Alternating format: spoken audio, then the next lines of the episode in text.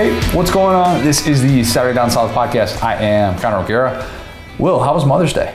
Oh my gosh, it was amazing, man. I, uh, we have a Mother's Day tradition where we just delete crawfish. So we ordered. what a verb, delete. delete it. Yeah, if you're ever like really hungry, you're like, oh, I'm gonna go delete, you know, a Chipotle burrito or whatever. Uh, but yeah, no. So we order a good like 10, 12 pounds of crawfish. Me and my mom split it. My stepdad doesn't actually eat crawfish, so we just get some Mick Ultras, some Miller Lites, and just crush these crawfish. And uh, yeah, got to do that with my mom. She helped me work on a commercial, which was really cool. Love working with her, and just had an overall great weekend. Did a deep dive on Edwin Edwards, uh, famous Louisiana governor, and just really growing up in Louisiana for her was just a wild time. We had very different Mother's Day experiences. Yes, how was yours?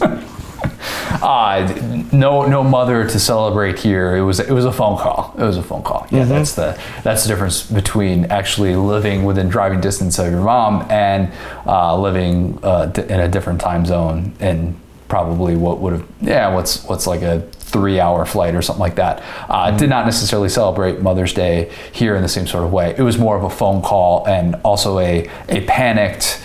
I think I accidentally sent your gift along with the stuff that I'm getting rid of to AmVets. Um, that happened.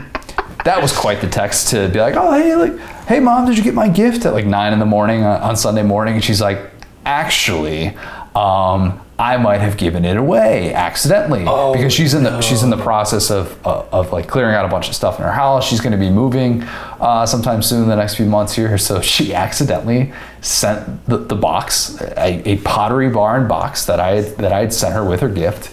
Um, along, the AmVets took it away, and uh, yeah, all's well that ends well though because somehow by some divine miracle she got that box back. No idea go. how.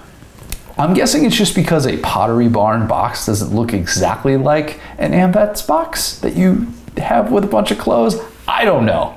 But she got it back. That's all that mattered. Hopefully she liked the, the margarita glasses that, that I got her. Um, but yeah, it was it was an eventful eventful Mother's Day. I more so realized that my father-in-law is maybe not human. He stayed with us um, from Wednesday to Saturday and basically built us an entire backyard.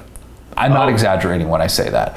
We got raised beds, we've got a garden wall, we've got an entire outdoor couch, we've got a bat house post that we like put in our put like in, in the ground and everything. Like had to pour the cement in there. Pause. The man did everything. A bat house, like like inviting bats in your yard. Correct. And the, I've, I've had I've had people ask. I've had people ask, "What's the purpose of that?" We're gonna get to college football stuff in a second here. I promise you. Listen, when you could ask a bat house question, you just got to do it. That's the rule I live by.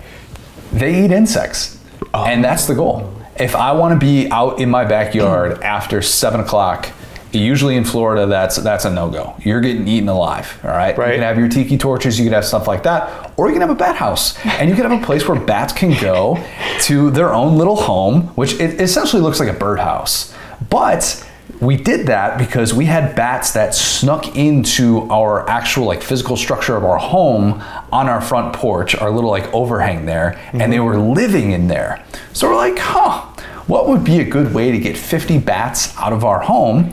We figured that out. We had to like, Wait, seal it no, off. and do the whole again, pa- 50, 5 0?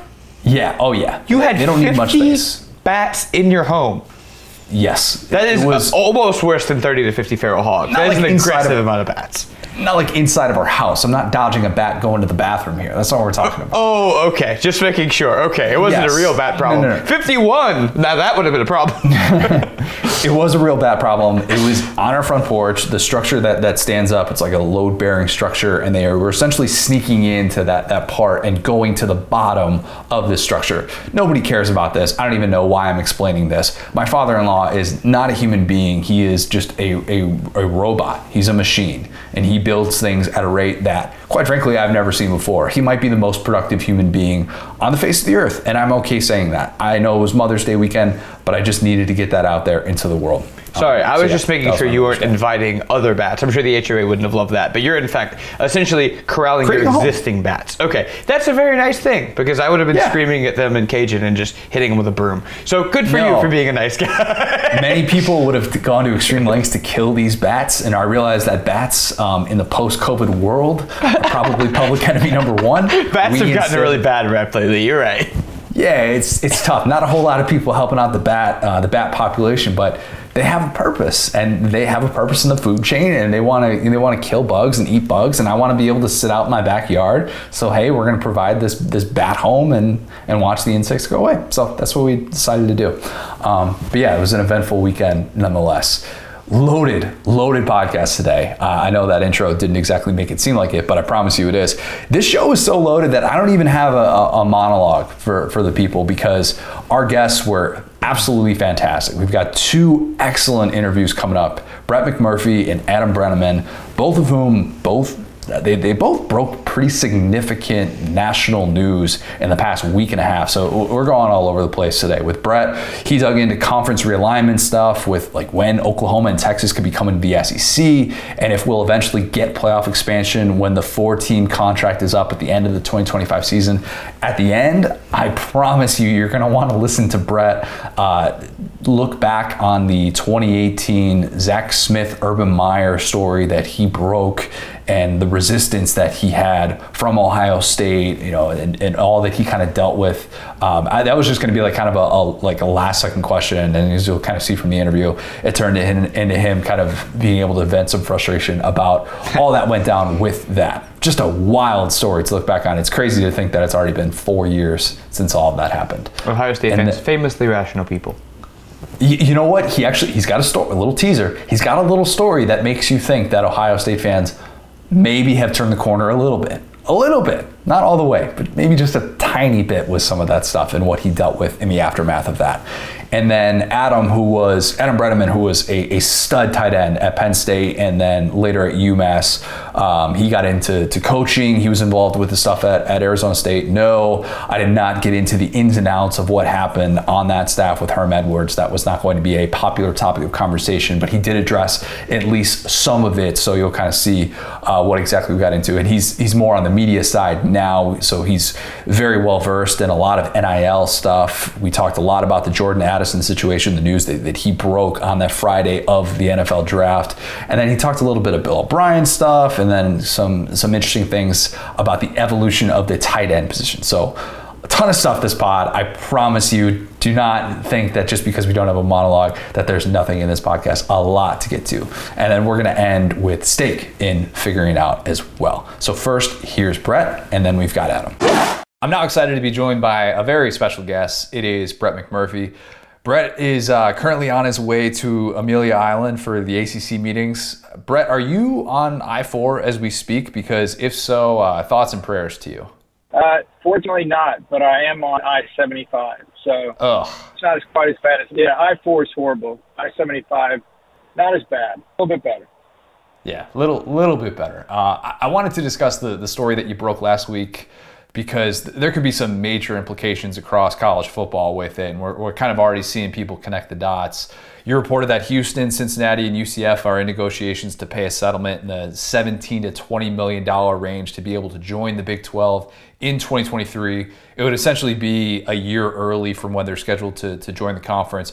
Originally, that number was 35 million that ACC, the AAC commissioner uh, Mike Aresco was seeking for each school to be able to leave early. Add in BYU leaving for the Big 12 next year, and correct me if I'm wrong here, but it feels like the Big 12 is in its last year of its current existence. Yeah, look, the four, the four schools will be in the Big 12 next year. I think by the end of this month, the exit agreement will be reached between Cincinnati, Houston, and UCF. You mentioned, you know, between 17 and 20 million. They'll they'll reach an agreement. They're not that far off to hold this thing up. So they will go into the Big 12 next year in 2023. BYU will be in the Big 12 next year, no matter what happens with those other three. Um, and then, kind of a domino, what happens is you've got six schools that are leaving Conference USA to go to the American. Those schools have been told by Aresco they cannot join the AAC until Cincinnati, Houston, and UCF are gone to the Big 12. So they actually were required to give 14 months notice to Conference USA to give them their exact departure date. Well, that deadline passed a couple weeks ago. Those schools, however, were given a one month extension, a one month, an extra month to give that notice because everyone kind of knows, look, the the three schools the Big 12 is going to happen, then that opens the door. Let those six schools leave Conference USA for the American also in 2023. But then the other remaining piece is Oklahoma and Texas. If you would have asked me when the news came out about OU and Texas under the SEC July 1st, 2025, I thought there's no way they're staying in the Big 12 that long. They will get out early. You look at all the recent conference expansion, realignment, you know, going back from, you know, Nebraska to the Big Ten, and there's a million of them we could list. Everybody pretty much got out before they were supposed to, based on the conference uh, bylaws. After t- talking to more and more people this week, uh, I was in Arizona, at Big Ten, Big 12, Pac 12, and Mountain West meetings. I just get a real sense that Oklahoma and Texas will stay in the Big 12 uh, until they are allowed to leave by contract, which is July 1st, 2025. The main reason, surprise, surprise, money. It, it's going to cost them 80 million to leave the conference.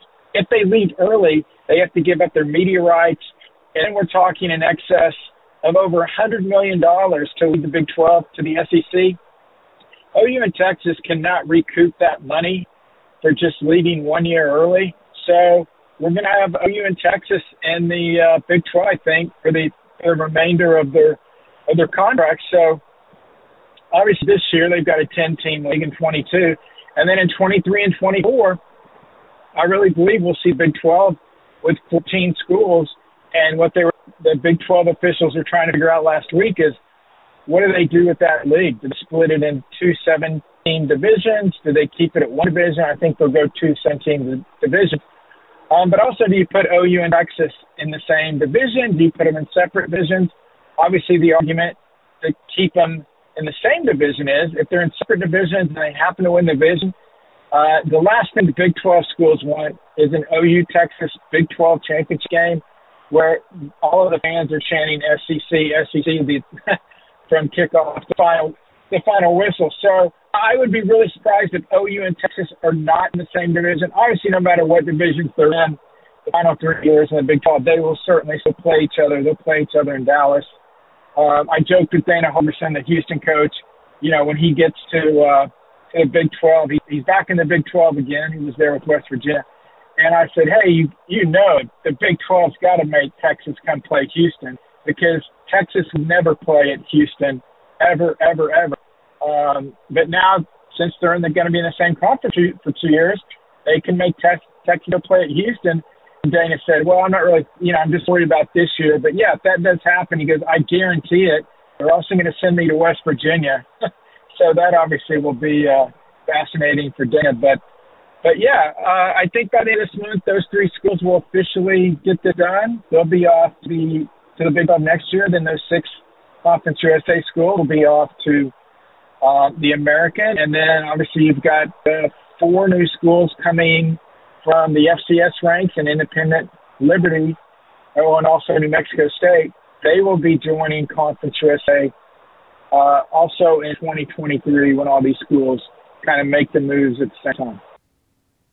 Okay, so I, I hear you say that, and I think to myself, all right, then if the number isn't going to work at $80 million, which I was going to ask you about that number, like could, could we be talking about potentially nine figures for these two teams, which have national brands, to go to the SEC? And could that number get up to $100 million? So, two part question here. Is there a number that, that would actually be able to work if it were somehow feasible with, with Texas and Oklahoma leaving? And also at the same time, though, does the SEC lack motivation to add Texas and Oklahoma? Because if the current playoff system is staying at four teams, then doesn't it kind of benefit them more to kind of wait this out and say, hey, we don't necessarily want to have three years of this 16 team super conference when we know that there are still only four playoff spots available and it makes more sense to add them when the 12 team model is intact?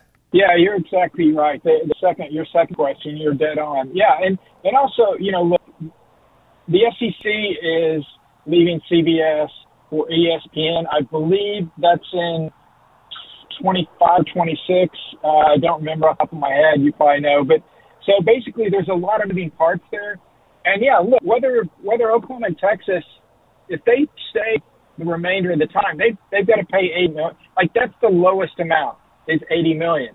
So any additional money would be if they leave early, and that's absolutely that would go over 100 million. So they're already going to pay 80 million, and you know it's just not worth it to them. And there is really no incentive for the for the SEC to bring them in early.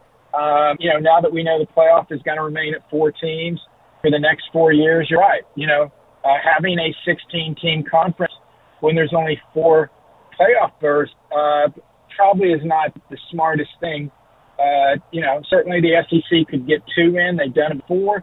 But I mean, just because you bring in Texas and Oklahoma, it's not like, oh, now they're going to get three. I don't think that's realistic. Um, so I just think everything lines up better for the SEC, the new the new TV deal, and just financially for OU and Texas. That it just makes more sense. Hey, it's going to happen July 1st, 2025. But again, it, you know, I would have thought when it was first announced, you know, a year or so ago that it would it, it would have got worked out. But the Big 12, also the Big 12 has no incentive to to cut them a deal. Say, okay, you know what? It's we'll we'll cut it down from 150 to 120 million. But they have no they have no motivation, no incentive to do that at all. So they'll just have OU in Texas in their league for the for the next three years, and then they'll move on, and then know the Big 12 will be actually be at 12 again, uh, which will be uh, will be nice, and then uh, you know see what happens when we expand the playoff uh, in 2027, and maybe there's some more movement at that point. Are we sure that the playoff is going to get expanded now with the way that this is changing? I mean, you're going to probably hear the word alliance said more times than you care to count this week with the ACC meetings, but are we sure that they will allow the playoff to actually expand? Because that's the thing that that we need to remember. It's one thing to get the contract ripped up. It's got to be universal. It's got to be a unanimous decision with all the TV partners that are involved in this and the leagues and, and ESPN, all those different things. But to, to actually expand, we we've been talking about this contract that that goes through 2025, and that 2026 would be the first season in which we'd see playoff expansion, maybe 12 teams. Are we sure that's going to happen anymore? Because there is still a little possibility that we stay at four and the alliance decides, you know what, we're going to still be as petty as possible and stick it to the SEC and let them try and figure things out with a 16 team super conference with a 14 playoff.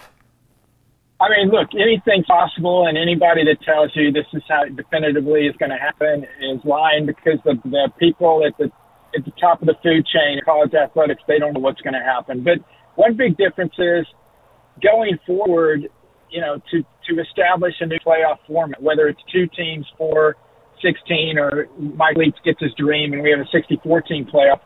That will not, that will not have to be unanimous decision that will just have to be a majority decision. Right. So that's a huge, huge difference.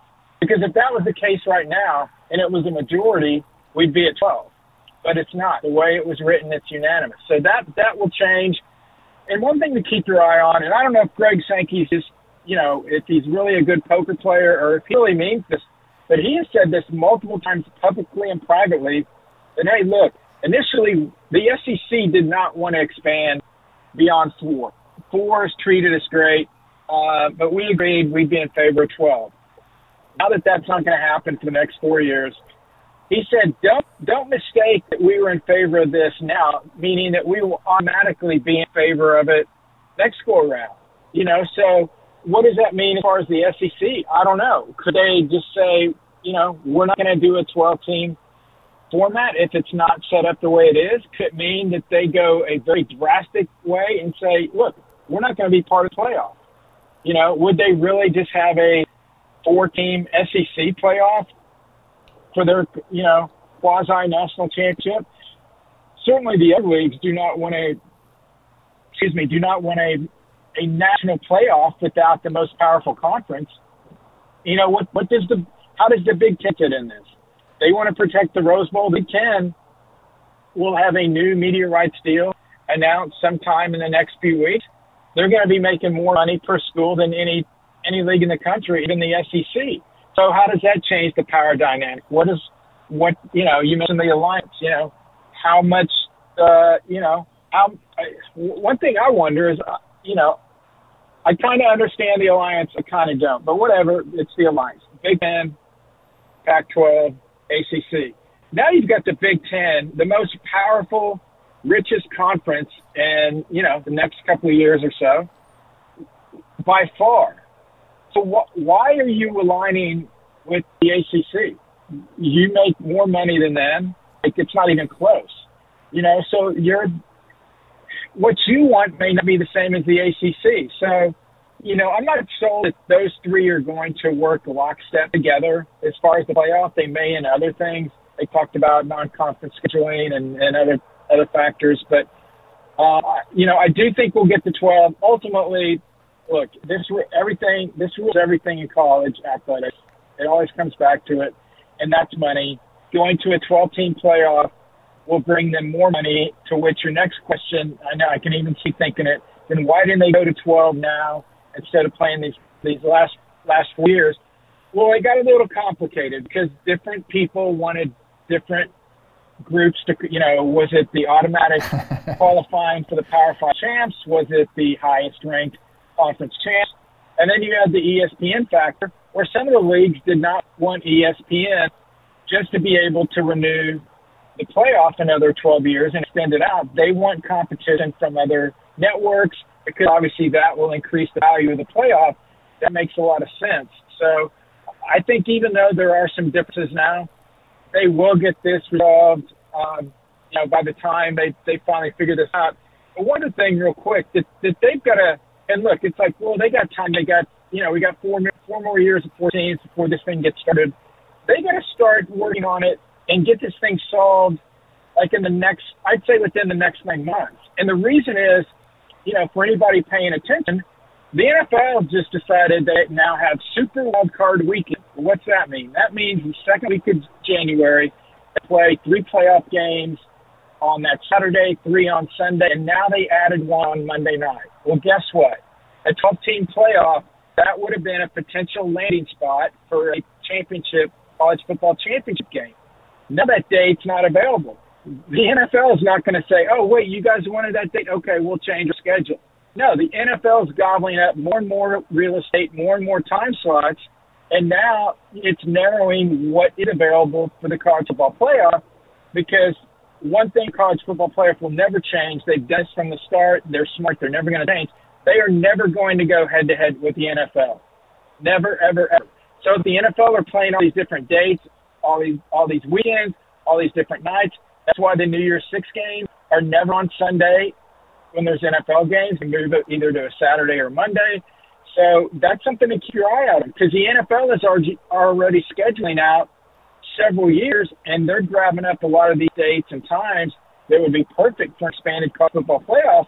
So these commissioners, you know, yeah, you got to figure out how many teams you want, but you also got to figure out some of these dates so that you're not playing the national title game, you know, Wednesday at 11 a.m. or some funky time like that. Yeah, and, and, for those who say, well, why can't you have the national championship on a Saturday? That right there is it. It's because they, they don't want to compete against the NFL, which of course adjusts to that Saturday scheduling late in the year. They obviously have those playoff games on Saturdays as well, and they try and lock down those specific dates. Uh, Brett, something else that you reported Atlanta is negotiating uh, to replace Vegas as the host for the title game at the end of the 2024 season. Go figure that hosting the, the Consumer Electronics Show in early January is the reason that Vegas can't really. That's meet. a big deal, man. I know. I go figure though. Like we're talking about the college football playoff. This is this is like as the, most cities would look at that and say, hey, hosting hosting a title game like that's that's the end all be all. And instead, we find out that this event that so many sports fans are like, wait, what exactly is that? That's actually the reason why they can't make this happen. So if Atlanta gets, assuming that Atlanta gets this, and maybe I guess we're assuming we're talking about an expanded playoff format.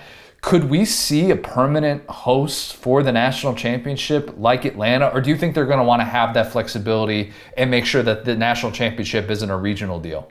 I think they want want to move it around. I think initially when they started, you know, started the, the playoff and it's a, a 12 year contract, they wanted to actually have a different city host for all 12 years.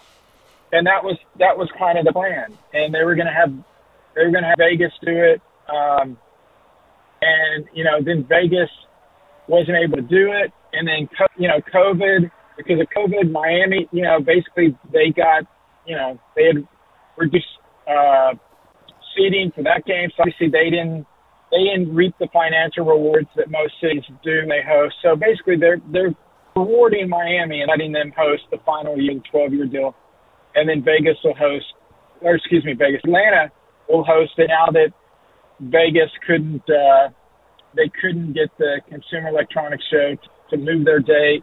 Vegas asked the college football playoff to move the title game back a week, and they're like, no, we've we've always got to play, you know, that second Monday or first Monday, depending on the calendar. Um, so they couldn't do that. But I think that's a good question because the the challenge for the college football playoff now is when they first opened it up for bids, you know, back when it first started, there were I don't I'm I don't remember exactly, but I think there were maybe like 15 to 18 cities that actually bid to host the college football playoff. That, that first go around. Obviously, that went to went to Dallas. Um, what's happened since then is because the cost of hosting the playoff for the cities, I mean, it's it's very expensive. And of those 18 cities, I'd say less than half of them even have any interest in hosting the playoff anymore because they simply financially can't afford to provide everything the college football playoff wants. Um, I've seen the RFP, which is basically the the form that the the college football playoff sends to a prospective city, and basically it's a contract and it outlines everything that that city or community must provide um, to host the playoff. And there's like a like a running joke within folks at the different communities and cities that have been a part of it or or bid for it. That there's a phrase in that contract, and it says at no additional cost to the college football playoff. Well, if you like search that document, that that phrase shows up like 50 times. It's ridiculous. But I mean, I understand in college football playoff doing that, but also I think they've they've outpriced themselves. They Rose Bowl, the you can, I'll die Hill, the greatest venue for a college football game. They cannot host a college football playoff. The stadium's great, the setting's great, we all that.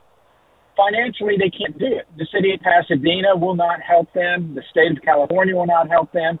So financially, bowl game cannot provide the necessary funding to do that. Um, there's other other communities and cities that can't do it. So now you're basically left to obviously there's the six um, site that rot- rotate the New Year's Six games and the college football playoff semifinals, excluding the Rose Bowl. I think those other five could host and would be open to hosting college football playoff. But then what, what gets challenging, and the reason why Atlanta is replacing Las Vegas is some of those cities are also hosting Super Bowls. They're hosting Final Fours. Um, they're also hosting semifinals. So now it it kind of narrows the available options for cities to host championship games. So ultimately, would they go to one site? I I doubt it. I mean, I know it kind of makes sense a little bit. I do think they want to spread it around. They want to move it to different parts of the country.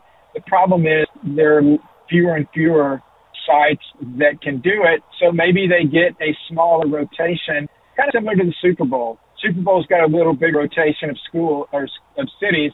Um, maybe college football playoff does that, but has a smaller um, smaller core cities that they rotate it within. Last thing, uh, and I'll get you out of here. Uh, I wanted to ask you about this for a few years now. I, I, remember being at Big Ten Media Days back in 2018 when you broke the Zach Smith story and how Urban Meyer knew about the domestic violence allegations. He apparently had covered up an arrest that he had at Florida, and, and, and Gene Smith didn't know about this arrest that Zach Smith had. Like all these different things that started to come out and uh, you know the domestic violence allegations were obviously really seriously, and it was a very uh, touch and go subject at the time. And, and, I've never seen a reporter so visibly frustrated with a coach answering questions, or I guess in this case, not answering them, which that's what Urban was essentially doing while he was there.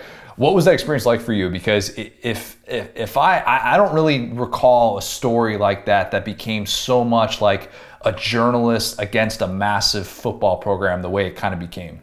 Yeah, I mean, and look, when I initially reported the story, uh, you know, it was simply that Zach Smith, the former Ohio State wide receiver coach, had uh, committed uh, domestic violence on his on his former wife Courtney Smith um, at Florida, and then Ohio State, and he remained on Urban Meyer's staff. And the, the, the initial story I was doing was just kind of, you know, hey, here's Courtney's story. Uh, you know, I told her from the outset, you look, look, nobody is going to believe anything you say. I said, I, I believe everything you tell me, but I need proof. If you tell me the sky's blue, I need a picture of a blue sky. And she was, she was very organized. Uh, she had hundreds, thousands of emails. She had photos. She had text messages, everything with uh, copies of police reports, all this stuff that backed everything up. All of my reporting with that, I, and look, I, I use anonymous sources a ton. Everything I reported in involving Ohio State, Urban Meyer, Zach Smith, and Courtney Smith, I use zero anonymous sources. So that's something I, you know I'm I'm proud about. But the initial story was just about Courtney and Zach. It Urban was not part of the story until, and I was in Chicago also for Big Ten Media Days. When Urban was asked about my report, and he basically said, "I don't know how someone would create something like that." So then, it, instead of it just being about Zach, who they fired four hours after I reported it, instead of it just being Zach and Courtney, now it's like, wait, Urban said he doesn't know anything. And so then I went back to Courtney, and I'm like, Urban says he doesn't know anything. She obviously had a ton of text messages, um, emails, different things that showed otherwise. And so then I went to, okay, well, I will, re- I'll go down that, that road and see where that takes me. So then ultimately, you know, I reported that, you know, Urban, you know, the, the school then launches the, the investigation based on that report. And, uh, you know, and then he gets, he gets suspended uh, for three games. You know, I don't think they rather would wouldn't have wanted to suspend it at all. I think the president, the president then wanted to really was a force in that and said, look, you know, this is pretty serious. We got to suspend him. He's he's no longer the president there anymore. Uh, but what's funny is I mentioned earlier, I was I was in Arizona last week for Big Ten meetings and, and Pac-12, Big 12 so I was going to the airport, called an Uber, and the guy pulls up and he's got an Ohio State license plate on the front of his car. And I'm thinking, oh boy. So I get in and he's like, hey, how you doing? I said, good. He goes, what are you in town for? I said, oh, some college football meetings and stuff. And he goes, oh, what school are you from? And I said, oh, I'm, you know, I'm not from the school, you know. Um, he goes, oh, well, who's like, who's your team? And I said, well, I'm an Oklahoma State grad, so I'm, you know, I, I guess I root for Oklahoma State a little bit. I want them to do well. And he's like, uh, well, so what are you doing at the meetings then? I said, oh, I'm, I'm a reporter. He goes, oh, what do you report? I said, oh, I just do college, national college football. I'm with the Action Network. And he's like, okay. And, and then he kind of, he kind of looked in the mirror and he kind of looked at me funny. And I said, I guess I should tell you now, but, or I guess I should wait until you drop me off, but I'll take a chance. I said, I'm the guy that broke all this stuff about Zach Smith and Urban Smith, uh, Urban, Urban Meyer and he's like, man, I thought you looked familiar. I thought you looked familiar. And then he's, but, but the guy was totally cool. He, and the first thing he said is, he goes, look, I want to tell you. And I said, wait, before you say anything, I think I know what you're going to say, but go ahead and I'll tell you what I think you're going to say. Goes, okay. He goes, look, when he first reported that, he goes, I hated that. He goes, I was mad. I didn't like it because the way it, the light it put my school and all that. But then after the fact, you know, you know, it showed, you know, what you report, what you report was was accurate. And he goes, you know what? Goes, we're better off with Brian Hartline at wide receiver, coach, and you know, Ryan Day has brought like a calming, calming influence to the to the program. And I said, that's exactly what I thought you would say because any Ohio State fans that I that I talked to that I know um, have told me that. At the time, they didn't like it. They hate that. They hated me. Um, but now it's like, you know, look, Ohio State's wide receiving core with with Brent Hartline is is ridiculous. And you know, obviously Urban's had some other issues after leaving Ohio State with Jacksonville. Everyone that we don't need to talk about that. So, you know, it was just the guy's cool, and we talked. We had a great conversation. But it all goes back to, and I told I told uh, the guy my Uber driver this. I said when I first reported that, I was on a Columbus radio station, and the guy asked me a couple questions, and then he's like, "Hey, you know, some people say you have it out for Ohio State. I hate to say that. And I said, look, I just reported the news, you know, cetera, et. He's like, okay, well, some people say you had it out for Urban Meyer. I'm like, look, I think Urban, you know, is historically has been one of the most successful coaches in college football. You know, I didn't, I didn't uh, have an issue with Urban, you know, except he's like, well, you know, I just think, I said, hold on a second. I said, you told me earlier you've read everything, every single thing I've reported in the past few weeks regarding this subject, right? And he goes, yes. And I said, okay, let me let me ask you a question. I want you to substitute Ohio State for Michigan, and I want you to substitute Urban Meyer for Jim Harbaugh. Okay. Now tell me exactly what you have a problem with anything that I reported in the last three months. And the radio host is like, well, uh, uh, uh, stuttering around. I said, stop it. You answered my question. You don't have a problem with what I reported. You had a problem with who I reported about. I said, I've got another call. I got to go because I was about to drop F bombs because I was so pissed. But that basically, that sums it up right there. They never disputed that Zach didn't do it, that Urban didn't know. That all these things, all they did was they wanted to shoot the messenger, literally. Um, but then after the fact, you know, you look back and it's like, hey, Ohio State's in a much better place now. And again, and I've, I've said this a hundred times. If Urban Meyer gets a Big Ten Media Day, and look, he had fired. I wrote the first Zach Smith story the day before. They fired him four hours after I reported about Zach's, which, by the way, they already knew all this stuff. All it, I just made it public.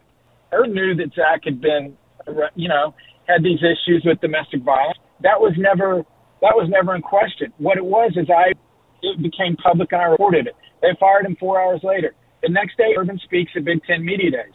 His agent, his PR director at Ohio State, and Gene Smith, the AD, all told him before he stepped up to the podium, you're going to get asked about Zach Smith.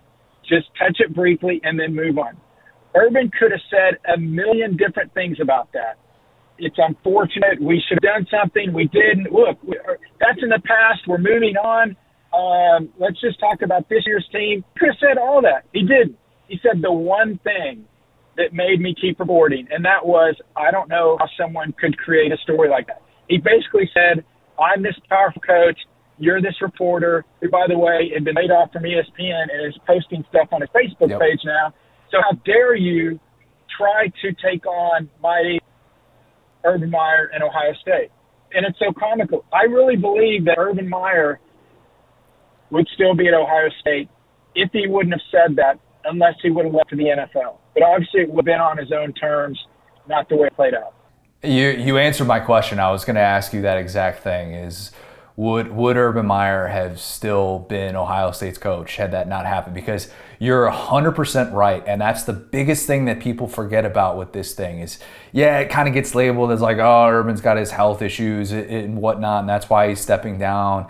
And it all goes back to what he said at Big Ten Media Days. There have been very few things I've ever heard at a live press conference where I said, wait a minute, what, what did he just say? That is a catastrophic misstep on his part. And hubris is the only reason that Urban Meyer was in that spot because you're exactly right. If he had come out and said, oh, you know, we had heard about this and we had been able to take care of this, this, and this, even if he had said, I had heard about it and we just didn't take proper action, it's a totally different story. Yeah, but instead, he, yeah. he attacks you and he attacks the, and he gets the Ohio State fan base all against you and it turns into this us versus them thing. And you the fact that you're posting this literally like you said on your facebook page made this story into something that i don't think anybody could have foreseen had they just been like oh yeah you know an assistant that gets fired because of domestic yeah like he could have said yeah look we we knew about it we didn't take the proper thing. It would be okay fine you're like that's it. He's still the coach.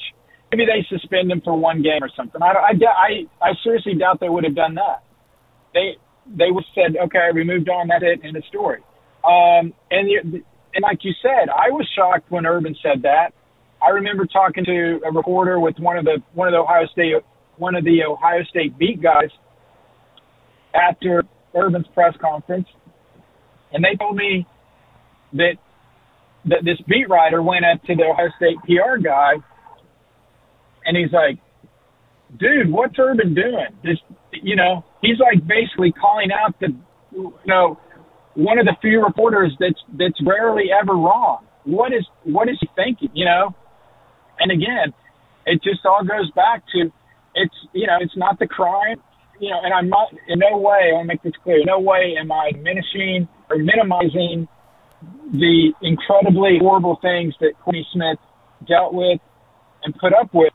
But basically, it wasn't the crime; it was the cover-up. That's what you know, that's what derailed Urban Meyer at Ohio State. Unbelievable stuff. Uh, Brett, I, I, really appreciate the time, man. Uh, safe travels and uh, stay sane on those those Florida highways, man. Hey, thanks for having me. I appreciate it.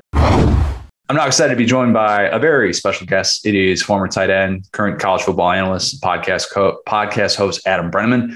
Uh, Adam, got a ton of stuff that, that I want to get to with you, but we first got to start with the uh, the Jordan Addison stuff if I'm not mistaken, you were the one who broke that story on, on, Friday night. Tell me how all that went down. Yeah, well, I appreciate you having me on, and and I had been hearing about the Jordan Addison stuff for uh, probably about a week leading up to Friday night, and you know it wasn't exactly a secret in college football circles that Jordan Addison was a little bit unhappy at Pitt. I mean, it makes sense. He just lost his offensive coordinator, Mark Whipple, who I know is a big part of his success, and. Uh, lost his quarterback Kenny Pickett, obviously. Um, Brennan Marion, receiver coach, left to go to Texas. Uh, so it, it, wasn't it wasn't a big a big secret, at least in like some of the you know I'm from Pennsylvania, have a lot of connections at Pitt, um, just a lot of fam- familiarity with that program. So I've been hearing about it for a while. Uh, and I had uh, really things started to heat up Friday night, um, and I, th- I believe um, from everything I've been told, that's the day that that he had uh, actually met with with the coaches um, and informed the coaches that he was going to enter the transfer portal.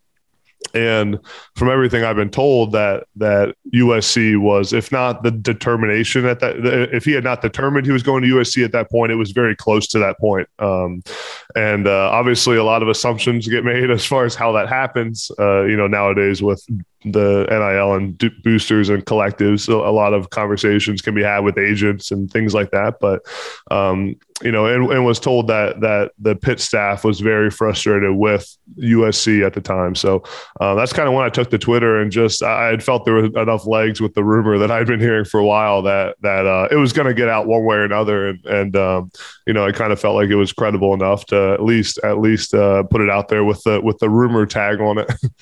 and it was it ended up being spot on. I mean and it kind of it's very hard to get draft twitter off of something. Um, at least in the college football space man that when that hit friday night it was like oh crap. And that kind of feels like the way that this has gone for for the past 10 months now of, of seeing some of these things develop. And everybody, whenever it's something that hasn't happened before with NIL, people ask, well, is this killing the sport? Is what does this mean? What's the big picture thing? And I, I, I totally understand it because some of some of this stuff does feel so new. You've got a variety of experience in, in this sport, both former player, former coach, and now in the media. So I, I, put your opinion in high regard when it comes to, to matters like this. What was your biggest takeaway from from seeing the way that this kind of played out with, with him putting his name into the portal just before that all important May first deadline? Yeah, I, I I'm a proponent and an advocate for the transfer portal, and I've also been one for NIL for a long time. I, I, I believe when coaches can get up and leave right away, and, and, get up and just take the best job and get up and and you know go from one program to another, follow a head coach around. I, I think I, I, don't think it's the worst thing for players to have that freedom and flexibility as well. Uh, I also have have been a proponent for NIL for a while and have said that if it's a business for the players, it's a I mean excuse me, if it's a business for the coaches and a business for the administrators and a business for the TV networks and a business for the media personalities, then it should be a business for the players too. Uh, but what we see now in college football is the combination of all of that together the transfer portal, the NIL, um, uh, the one-time transfer waiver allowing guys to play right away when they transfer the combination of it all it's no longer nil related. It's just pay for play. And, and, and it's just um, boosters and donors buying the best team which isn't good for the sport. It's not good for the players. Um, and it's not not sustainable long term but uh, obviously the jordan addison situation like you said brought a lot of eyeballs on that situation because it was the perfect storm right? One of the best players in college football uh, right before the transfer deadline a, a, lot of accusations of tampering coming in, which you know I, am I'm, I'm not sure I'm not sure if the tampering stuff has really been substantiated. Um, but I know that you know how I could it not that. be though? Like right, I, like, I mean that's, that's the thing. We, we we know that there's got to be something in there because you're not getting up and doing something like that unless there's something on the other side waiting for you. For sure, and and I think. um I think uh, USC's defense would probably be that maybe maybe an outside party had had done it. Maybe he talked to Caleb Williams. You know, I, I just know what they will say because you know at the end of the day, tampering's been going on in college football for a long time, and it's kind of the unspoken rule where uh, a lot of coaches won't point fingers at each other because they don't want the finger pointed back at them, you know. So they, they kind of just, just stay quiet about it. But I know, I mean, you know, a lot of the a lot of the numbers getting thrown around were substantiated by. I saw Pittsburgh Post Gazette reported that there were like two three million dollar deal on the line for Jordan Addison to leave Pitt. Just, just ridiculous numbers that um that you know, when, when, when you get this combination of all these different factors, NIL, transfer portal, one time waiver, the the the recruiting, the way recruiting is in college football with the high stakes, winning at all costs, the, the combination of it isn't isn't good for the sport you brought up a great point about Kenny Pickett. He only got about 100,000 in NIL earnings yeah. at Pitt last year, which in my opinion that's a bad look for Pitt. Like if I if I'm if I'm seeing that number, I'm like, "Oh boy, we got to change in a hurry because you've got a quarterback who had this ridiculously good season. He gets to New York for the Heisman ceremony and he only rolls in $100,000. Meanwhile, Bryce Young gets over a million dollars before he ever starts a game at Alabama. Pitt doesn't have a mm-hmm. collective, and go figure USC doesn't either. But obviously, they're, they're finding ways to be able to work around that and still make sure those compensation packages are there in the transfer portal. To me, I, I look at Pitt as kind of a cautionary tale for why everyone needs collectives if they're going to be able to compete. Because I know that Jordan Addison had NIL deals. I saw he had the truck deal. I know he had his apparel company and all those different things but you have got to make sure that guys are getting as many of these opportunities as possible because this is the new world that we live in. Yeah, I'm with you. And I think you're seeing as much as coaches don't like it, it's the world they got to adapt to. Um, I was listening to James Franklin talk about it on the Rich Eisen show the other day, and, and I know, you know, he he's not he doesn't love the collective world and what they have to do now, but you know you gotta you gotta do it to compete and and you better find opportunities and ways to incentivize these kids financially until something happens until the ncaa comes in or until some regulatory arm comes in and and does something to at least control it a little bit and control kind of the, the tampering and the and the transfers and all that kind of stuff. So uh, it's definitely definitely um, you know a, a good example from pitt. Um, you know it, it's not it's not easy. And and for a guy like kenny pickett it's a perfect example of of why the combination of NIL with the portal, with being able to play right away, all together, um, you know, can be it can it can be encouraging for guys to want to leave their school and go test the open market because Kenny Pickett on the open market last year probably would have been a, a million dollar, two million dollar NIL guy. Um, but when he stays at Pitt, he's not his value is not not as high as it would have been if he was transferring, uh, and and that's just the reality. You know, no one's no one's trying to keep him at Pitt, so they're so they're only giving him what he's actually worth to a business, and that was my point when I had my tweet the other day. Um, you know, I, I tweeted out a long thread about about my thoughts on NIL got a lot of got a lot of love and also a lot of hate. So I got a lot of a lot of flack on the negative side of it too. And my point was that a lot of the defense on NIL right now, people are talking about, well, if that's what the market will pay them, then that's what the market will pay them. You know, if that's what they're worth to a business or worth to a donor, then that's what they're worth, and and that's just that's just the free market.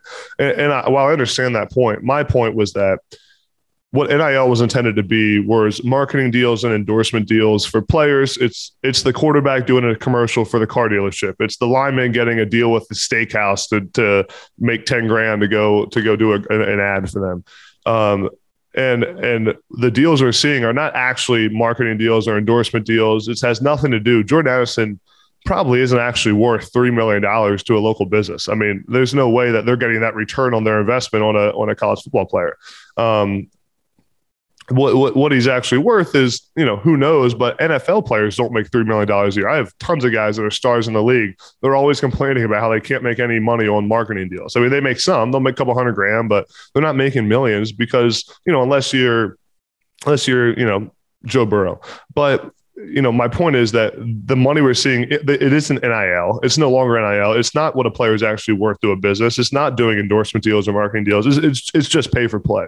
And, and let's just call it what it is and not pretend that that's actually what these players are worth on marketing value to companies and, or, or on the, or on the true business market. And, and that was kind of where I was going down with that, with that tweet was just that, you know, if we're going to call it NIL, um, then then we, then we need to acknowledge that what's happening is not what NIL was intended to be.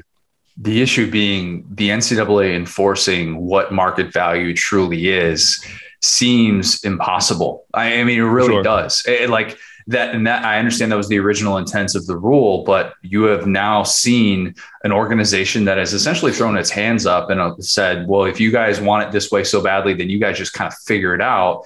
and now we're all of a sudden going to rely on the NCAA to determine what market value is. Like to me, that I scratch my head at that. Like I, I saw the Ross Dellenger story for Sports Illustrated, where the NCAA is going to attempt to crack down on boosters, just giving money and not really following any sort of NIL guideline and just being pay for mm-hmm. play. And I'm like, all right, good luck. Um, this is the same organization that admitted that it was overwhelmed by the waiver process in the transfer portal and couldn't handle that. So why am I all of a sudden going to yeah. expect them to go in and figure out, well, you know what? Actually, this player isn't really worth five hundred thousand dollars to do a couple of ads. Like they're not going to do that. They, but I at least will give him. I'll at least give the NCAA the slight credit of coming out and saying something as opposed to doing yeah. nothing, which is what they've done to this point. How do you like the NCAA's chances to be able to make any sort of impact with a with a movement like that? Yeah, I mean, I wouldn't put any money on it if I was if I was uh, if I was a betting man. I mean, the the the NCAA isn't this kind of the perfect um, symbolic representation of what the NCAA is. I mean, the, just the fact that they allowed NIL to come about with just no plan, no regulation, just it, they just bopped out of, out of the court system, and and uh, the NCAA just said, "Well, there, there it is." You know, it's a perfect example of just what the NCAA has been for the last for the last few years, and um, and really, I think I, I, think you know you make a good point about not being able to, to regulate market value, and and, and I agree. I, I don't even think that that's the angle they take. I think what I think, and I don't have the answers. If I did have the answer, I'd, I'd be making a lot more money than I am now, probably fixing it for the NCAA. But I, I think at the end of the day, you have to um, you you have to try to regulate it from putting play making sure players aren't in that situation where these three five million dollar NIL deals just to get them to leave or transfer can come about. Um, and I, I, that that's more so tampering um, the transfer portal uh, it, happening in high school when guys are getting recruited. So I, I think I don't think there's I don't think there's no, any going back on NIL. I think NIL is here to stay. Players are going to be able to do deals, but it's trying to it's finding a way I think on the other side of it to make sure that or, or to try to limit the the situations like the Jordan Addison one that we're seeing and and trying to limit a situation where guys can be contacted before they're in the portal, where guys can be contacted by collectives and not have to go through the school. Um, I, I, just think there's a lot of ways outside of you know outside of saying let's just not do NIL uh, to to try to put some kind of regulation on it. Um, and and you know, and, and, again, I'm all for the players making making money. I want that to happen. Like that. That's I've been a big time advocate for it. And we Connor, before we got on, we were talking about my college football career. Like I didn't make any money playing football, and I I, I was an All American, three time All American in college. I had a knee injury and stopped playing. If I had NIL in college, I mean, I, I it would have helped me a lot just on my in my young career, but I didn't have it. So I'm a big proponent of it. But again, I think anyone who's been through the sport and loves college football sees what's happening and says that number one, this isn't sustainable, and and number two, it's not good for the players and it's not good for the sports with what's happening right now. I was going to bring that up to you about how you would have killed it with NIL stuff, especially when you're a guy like a local guy who pops immediately. Like that's yeah. those are the type of guys that can really make that big time opportunity. Like you go from being, for those who don't know necessarily your backstory, um, who are listening to this and maybe have more of an SEC background, you're an All American tight end at Penn State as as a as a freshman, and then you had the you have the knee injury. You know, 2014 is rough. 2015 again, like it's just kind of rough. You can't you can't quite get the momentum to be able to, to stay on the field. You look like you're done with football, and then you go to UMass, and then you have this great resurgence, and it's kind of like wow, like look look at Adam Breneman, look what he's able to to, to kind of put together and do you actually worked for a media consulting company in between that that time of playing football at Penn State and playing at UMass, where you're like, all right, I'm for five months, I'm going to kind of get away from it. C- can you take me back to to what that decision was like because that's a very atypical thing for a guy who in your position like you're probably thinking man I, I, could be getting ready for the nfl draft and here i am pursuing something entirely different. Your your head was probably spinning during that time. Yeah no it's a it's a good question. That that there's been a lot of twists and turns in my in my football career um and even outside of football but but uh but really you know i was at penn state had a had a really good freshman season. You know, like you said, went to Penn State with a lot of hype and a lot of a lot of attention. Obviously, it was it was in the middle of the of the Penn State scandal, and that that was in um, the early 2010s, and and uh, and was a was a big time four or five star recruit. So went there with a lot of attention, a lot of hype, which you know is is you know always always interesting for a 17 18 year old to deal with um, so go to penn state was a uh, as had a freshman all-american season with bill o'brien bill o'brien leaves uh, James Franklin comes in. Very first spring with James Franklin during you know during my second year at Penn State, I I fell on my knee and uh, and it, it kind of swelled up a little bit, fell on it during spring practice, swelled up, but didn't really think anything of it. Came back a few days later, but my knee just was bothering me a lot throughout the rest of spring. Come to summertime, I finally get an MRI on my knee, and they find out that I had chipped a piece of cartilage off of my knee where I was bone, where I was bone on bone. So basically, like it's called articular cartilage, um, and basically it protects your bones from hitting each other. So this happened, and the doctors were kind of like, "Well, this is something that we're going to want to keep an eye on." Long story short, and, and, I'll keep this brief. We next two years were a disaster. Had knee surgery. Surgery ended up not going well. Missed two seasons in a row. Was really a, just a not a great place mentally at the time. Like uh, after missing two seasons, I was just like, "Man, am I like uh, why even play football? Like my knees messed up, you know, and, and I, it was also tough. You know, I had a lot of expectations and attention when I went to Penn State and to not really be able to play for two years in a row is, is, uh, is not easy. You know, it's not easy to walk around campus when you feel like you're not contributing at all to the, to the program.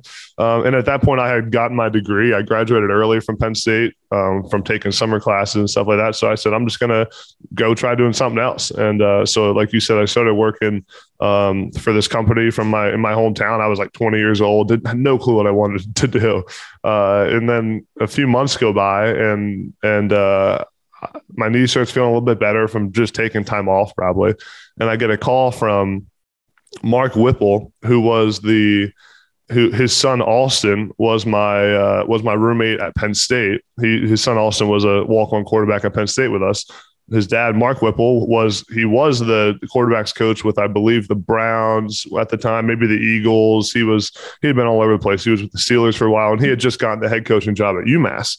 Um, and Mark Whipple calls me, and he's like, "Hey, like if you come to UMass, like you, you know, you don't really got to practice all that much because of your knee. We'll, we'll, we'll, we'll, manage your knee the right way and not make you like compete a ton, which is what I needed with my, the, the state of my knee. And he's like, I'll throw you the ball 15 times a game. So, so I, uh, it's funny, man. I, yeah, I, I, uh, I, uh, t- took an official visit, you know, and, and at this point, everyone thought I was retired from football. Like I, I, I was done. I was working, making money and, um, just kind of made the, made the decision to go keep playing at UMass and, and get, got my master's degree there, but really just felt like you only get one chance to go do this thing. And, and uh, I always felt like, I felt like I could play in the NFL. That was always like my mindset, and that's why I wanted to do it is to try to chase that dream. And was there for two years, um, like you said earlier, and had two All American seasons. Caught a lot of passes, um, broke some records at UMass, but you know the whole time though, my my knee just wasn't sustainable for um, to play in the NFL. It, it, I was it was deteriorating when I was at UMass. I was having to get injections, you know, painkillers and things like that to be able to play. It just it just wasn't sustainable. Went to the Senior Bowl uh, after after my after my second season at UMass. Um, Bill O'Brien was the head coach of the Senior Bowl, so my, uh, the whole the whole thing came full circle. Um, but there, you know, failed a couple of physicals and just just kind of went downhill from there, and ended up retiring after my after my season at UMass. But yeah, it was definitely an interesting time of kind of going trying to figure out a way to play, and if I wanted to play, if I could play, it was it was kind of a a, a tough, long like five years of my college football career. But when I look back on it, there's a lot that I'm that I'm proud of, and and proud of kind of the perseverance through it would have loved to play in the NFL. I mean, that's something that's still, you know, to this day is like something that that that stinks to like watch the draft and think that I could have been there. But at the end of the day, there's all part of a bigger plan. And I've always felt like uh, there were things I always wanted to do other than just play football in life. You know, I think that's something I always tell young athletes like you got to have some stuff other than just playing football that you're interested in and that you yeah. want to do. Because when it does end, you got like you're gonna have some. You need to have some kind of passion outside of it. So um, yeah, there, there, there, there's the uh, there's the answer to how I ended up going uh, five months for a media consulting firm between my between my two schools. It's a wild college career, and, and I think for there sure. are a lot of a lot of not just Penn State fans, but college football fans in general that look back on that 2013 Penn State team that just yeah. kind of surprised a lot of people, and everybody's expecting like really you know low expectations, and obviously Hackenberg comes in, and I think there are a lot of people that that look back and just kind of wonder, man, like. Well, what happened? And it, with, with Hackenberg, is it as simple as Bill O'Brien leaving? Like, does his career turn out differently if Bill O'Brien stays there and he gets to play for him? Or is it, was it like, hey, with the offensive line restrictions that you guys had, Hackenberg was probably always going to get just demolished and his career was always probably going to take that kind of turn. Like, have you, have you kind of thought about like, how his career, like all the sliding doors and the what ifs, because it's such a weird career to look back on and wonder like how things could have been different with him. No, it definitely is, and you know, Hack's a really good friend of mine, and yeah, we, we have talked about it a lot, and uh, and you know, I'll, I'll, say like Hack has some of the most natural uh, arm talent that I've ever been around. I mean, yes. he can sling it, and he's got a really strong arm, and he's really, really smart. And obviously, that first year with Bill O'Brien um, was really successful. You know, I think there were a lot of factors at play there. You had Bill O'Brien, who's kind of a quarterback specialist um, per se. Um, had Tom Brady the year before, so it was kind of yeah. a perfect storm there. Um, you know, Allen Robinson was the was the receiver on the team his freshman year. Um, so circumstances were really good for success, and, and Hack worked his butt off and was and was ready to play and was super mature. And I think, uh, you know, I, I, think whenever you have a coaching change, whenever things um, whenever things get as whenever circumstances change, you know, it, it, it opens up the door for you know different careers to take different trajectories. And I think at the end of the day, you you are right in that the scholarship limitations at the end of the day at Penn State had more impact on the offensive line than any other position, and had more impact uh, through that on the quarterback position. Um, you know, so I, I, do think that even with Bill O'Brien, there would have been the offensive line problem and the problem of staying clean. You know, I, it's not a secret that in 2014, 2015, the offense, I mean, just wasn't very good. I mean, it, there were a lot of problems around it. Uh, and I think a, a, lot of it was not just on Hack or the quarterback position, but just a lot of it. The scheme, we didn't have playmakers. The offensive line was bad. I mean, you know, we had, it, it was before kind of the 2016 team kind of got there. In 16, you had Gesicki and Saquon and all those guys, but 14 to 15, that was still, you know, Gesicki was still getting used to his body. I was hurt the whole time. I mean, there was just a lot of a lot of guys playing that weren't the best playmakers or weren't helping hack that much. So it is tough. That's a, that's a career that like you look back on and it's it's still you know, it still shocks me that like he's not in the NFL because he's he's such a talented dude and um, such a good guy and really really smart. Loves the game of football, uh, but it's just a good example and of uh, that the NFL stands for not for long, right? And you never know what circumstances. I, I also think um, you know, he he got drafted to not a great situation. Bad. Um, Couldn't have been worse. Couldn't have been worse. Like the worst place to get drafted to. Um, you know, so many different things you could look at that thing I think maybe take a turn one way or another if he catches a break, but he didn't. And and uh, you know that's just kind of it now. But he's he's enjoying life, man. He's he's such a good dude, and and uh, and he's kind of been doing some media stuff too. You might have him on sometime to talk about his uh, his career. But he's he's he's kind of doing the media circle now. He's doing the the, the former NFL quarterback media gigs now. You know. yeah, that's and there's trust me, like there's a lot of people that that would love to to hear his story because it's it's pretty atypical the way that it turned out to have the success that he did as a true freshman, and then the way that things just like they would show up in flashes, but then you watch the game like the Temple game and that opener in 2015. Oh, yeah. just like, oh my God, like he's getting sacked 10 times by Temple. Like this is this yeah. is a problem. Uh, but yeah, that, that is one of the the great what ifs in my opinion. And, and Bill O'Brien being associated with that, there are a lot of Alabama fans who see Bill O'Brien and they're like, he's not as good as Sark. The play calling is not quite there. And oh, by the way, he just helped uh, an Alabama quarterback win the Heisman Trophy for the first time ever. But there, there are a lot of people who are kind of frustrated with Bill O'Brien last year, which sounds crazy given how prolific the offense was. But it's some of it's because of the play calling. Are you a, uh, a Bill O'Brien apologist? I love Bill O'Brien, man. that's that's uh, that, that, that's that, that's my guy. It was definitely tough when he left, though. I, am not I'm not I won't lie about that. That was a uh, you know that was you know, when we went to Penn State, a lot of the reason we went there was because of Bill O'Brien. I mean, there. The, when you think back to that time at Penn State, I mean, there weren't a whole lot of other reasons to go to Penn State. Yeah. I mean, you had some big time sanctions, and uh, things were kind of disastrous around that program. A lot of outside noise, and couldn't play in bowl games. And I mean, w- so when we went there, it was it was for Bill. I mean, we we loved Coach O'Brien, and and uh, we wanted to play for him. And yeah, that was tough when he left. I know know I know Hack Hack didn't take it well when when when it happened, just because especially for at the quarterback position. I'm a tight end, so you know it's like you know is what it is to move on to the next coach. But um, you know for Hack, I know it was really tough, and and um, you know, but but uh, yeah, it's just it, again, it's interesting to think about what it would be like if he would have stayed for a few more years. Um, and who knows, like would the same thing would have happened? I don't know, but I think that you know, just the consistency and stability for Hack would have been good um, when he was there. But yeah, Bill, Bill O'Brien's been really good to me throughout, even throughout my um, post playing career. He's been awesome. Um, been helpful in a lot of regards. His family's awesome. His wife Colleen's great. So yeah, I love I love Bill O'Brien. I'm excited to see him be a head coach again soon. I know you were only with him for uh, for one year, 2015, and you you were hurt for a lot of that year. But do you have a, a Saquon story that stands out? Oh boy, I don't know if I have a specific Saquon story. I mean, I just remember being, you know, 2015 and and having this freshman kid that was just like way more mature than everyone else that was around. Um, you, I know it's like cliche to say, but like you really could tell, like in the very beginning, that he was going to be really special, and it was just a matter of time until he became the starting running back. It was kind of one of those deals like we had another starter, but you're just like waiting for a couple games in to make Saquon the starter.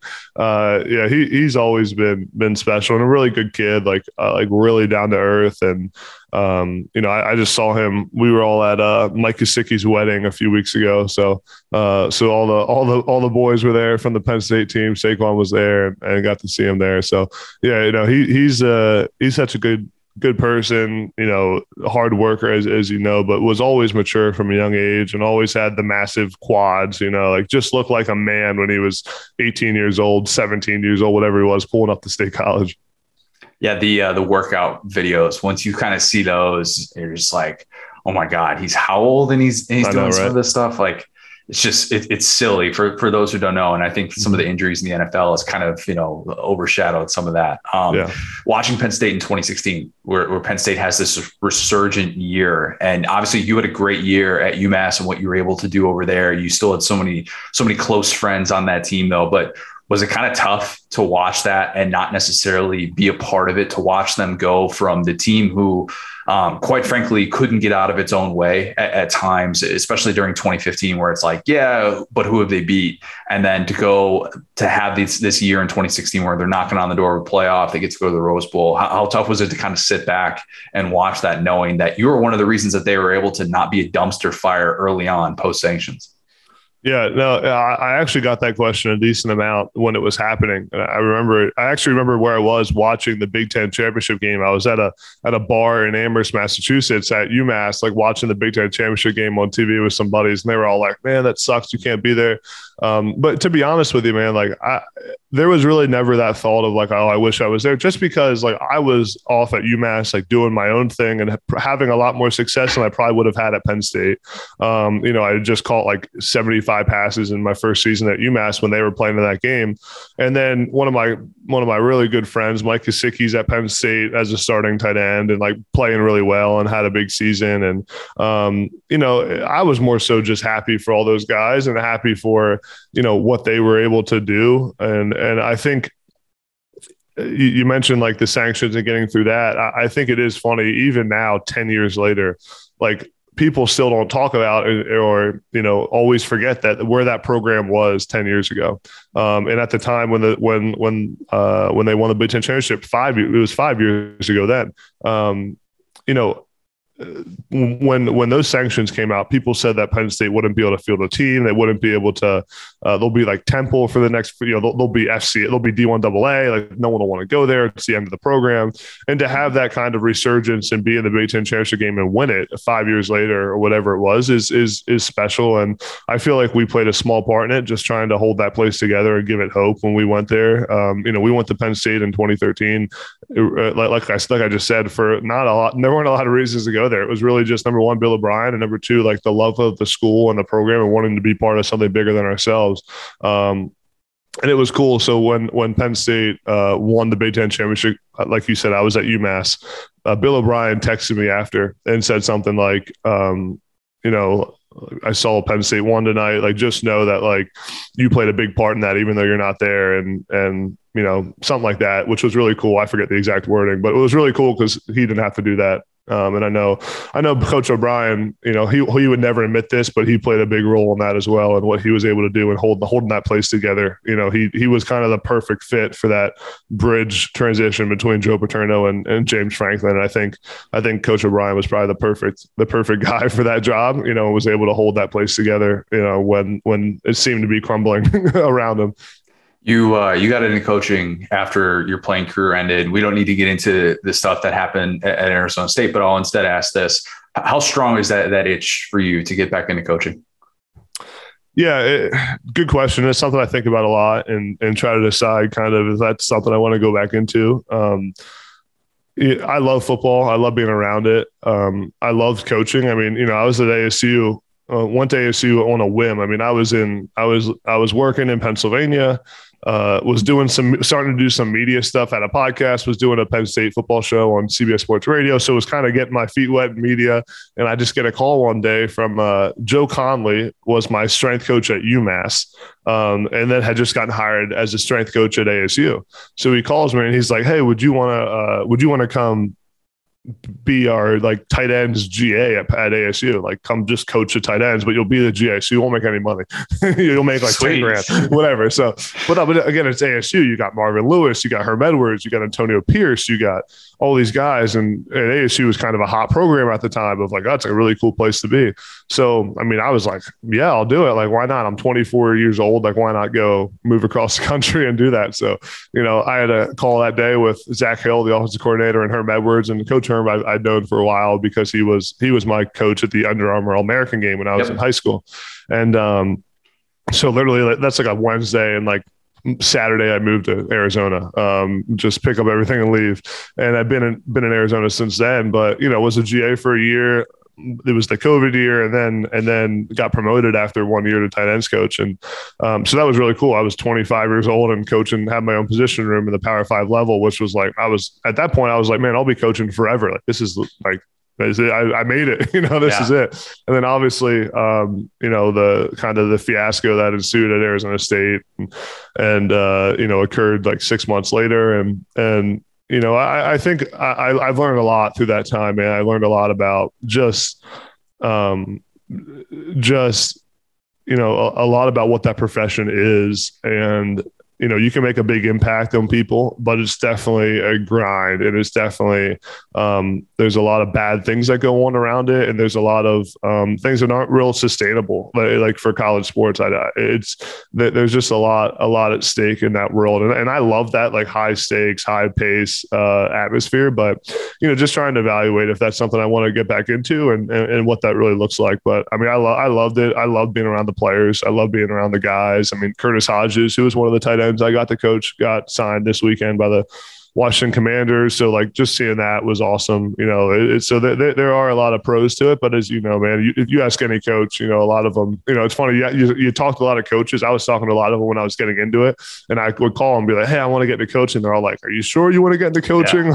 Yeah. um, but, uh, but yeah, no, it, this whole thing's been a good learning experience for me. And, and, obviously the, the Arizona State kind of situation is ongoing and and uh, you know but I learned a lot about kind of just just making sure you know that you're trusting the right people and and um, you know j- just learned a lot about about organizationally and, and how things work inside college football programs and and uh, you know made made a lot of really good friends and some some uh, close relationships but obviously um, you know didn't love how things ended there having seen it now as a coach, player, media, um, what do you, what do you think of the way that the tight end position has evolved in college football? Because it seems like teams are more than willing to embrace 12 personnel, throwing lot of 12 personnel. We're seeing more of kind of these hybrid guys, the Brock Bowers, the Jaheim Bells, the Arik Gilberts. Uh, how, how, do you think the position is kind of evolving with modern offenses? Yeah, I, th- I think we've seen the tight end position really become uh, kind of the cool, sexy position to play, or one of one of a cool positions. It used to be lame to be a tight end. Like when I was in high school, no one wanted to be a tight end. and then really the I, I, really think the turning point was that that Patriots team with Gronk and Hernandez that yeah. was making the run, and they were they were the twelve personnel duo. And uh, you know, I, I, think teams are seeing now that you can do so many different things with twelve personnel, um, even whether it's 11, 12, 13. Um, the ability to move a tight end all over the field the ability to come out in 12 personnel, have a team think you're going to run the ball, which is what every, every team that comes out in 12, the defense is now thinking they're running the ball, and to be able to go spread and then be able to spread them out and then come back in and run the ball and run power and then go go no huddle and go spread again. Like the ability to do this different stuff and then the whole time the defense has their base defense on the field you know? So it's it's a personnel game for an offense you know? If the if if uh if a, if a defense wants to play 12 personnel with a nickel package and, and says like, well, these are receiving tight ends, well, then you better have the tight ends that can go in there and just run power on them when they don't have their base defense in there. So uh, th- there's a lot of advantages to having big time tight ends. And I think you're seeing too that they can stretch the field vertically. And w- when you have a tight end who can open up the middle of the field and make, make plays inside the hashes down the seam, it's really good for the quarterback, really good for um, you know, really good for for an offense and opens things up. And I think you're seeing too a lot of young QBs like tight ends because they're easy targets, they're big, uh, very forgiving. You know, if you miss them a, little bit here and there, they can normally catch the ball because they have big catch radiuses. So uh, I think the position's con- going to continue to evolve, and you're seeing more and more teams put high value on tight ends. You know, you're seeing tight ends go in the first round, second round this past year, but um, but you, are seeing seeing tight ends get paid more and go a little higher than they used to. I think Georgia's going to run 14 personnel this year. I think that's that's going to happen. When they do, you got to clip that. I, will tell you what, Brock Bowers is one of the best I've seen in a, in a while. I mean, he's. I remember watching him when he was in high school. I was at I was at ASU, and we were obviously you know trying to recruit him, but you know there was no chance he was coming to ASU. West Coast guy, yeah, yeah, exactly, yeah. But he, uh, but he's a he's a beast. I mean, he's he was one of the best, probably the best I saw in high school at the time, and and his his maturity is is you know obviously taken off. He's going to be a obviously a day one guy in the NFL. I'm pretty sure. Uh, I want to get you out of here with five rapid fire questions. Just five questions. Awesome. First thing that comes to mind. Um, all right, first one. I am the biggest Joe Moorhead apologist there is. Um, how brutal was it to to miss uh, his offense by a year? Yeah, that definitely was. I mean, I I I love Jomo, and he's been he's been great to me throughout my career, but never got to really play for him. I mean, so that was uh, when I hear the stories Mike Gesicki tells me about playing for Jomo, I get a little jealous that I didn't get to play for him a little bit. Okay, um, you've you've talked about him. You just just brought him up right there, but I still have to ask: How do I know that you're not Mike Gesicki? yeah, we're the same person. I don't know. I think you are. Uh, he's a little bit more athletic. If he heard that, he'd be like, "No, I'm way better looking and way more athletic than Adam." Um, but uh, but no, Mike and I, you know, we we really went through the ringer together at Penn State in 2014.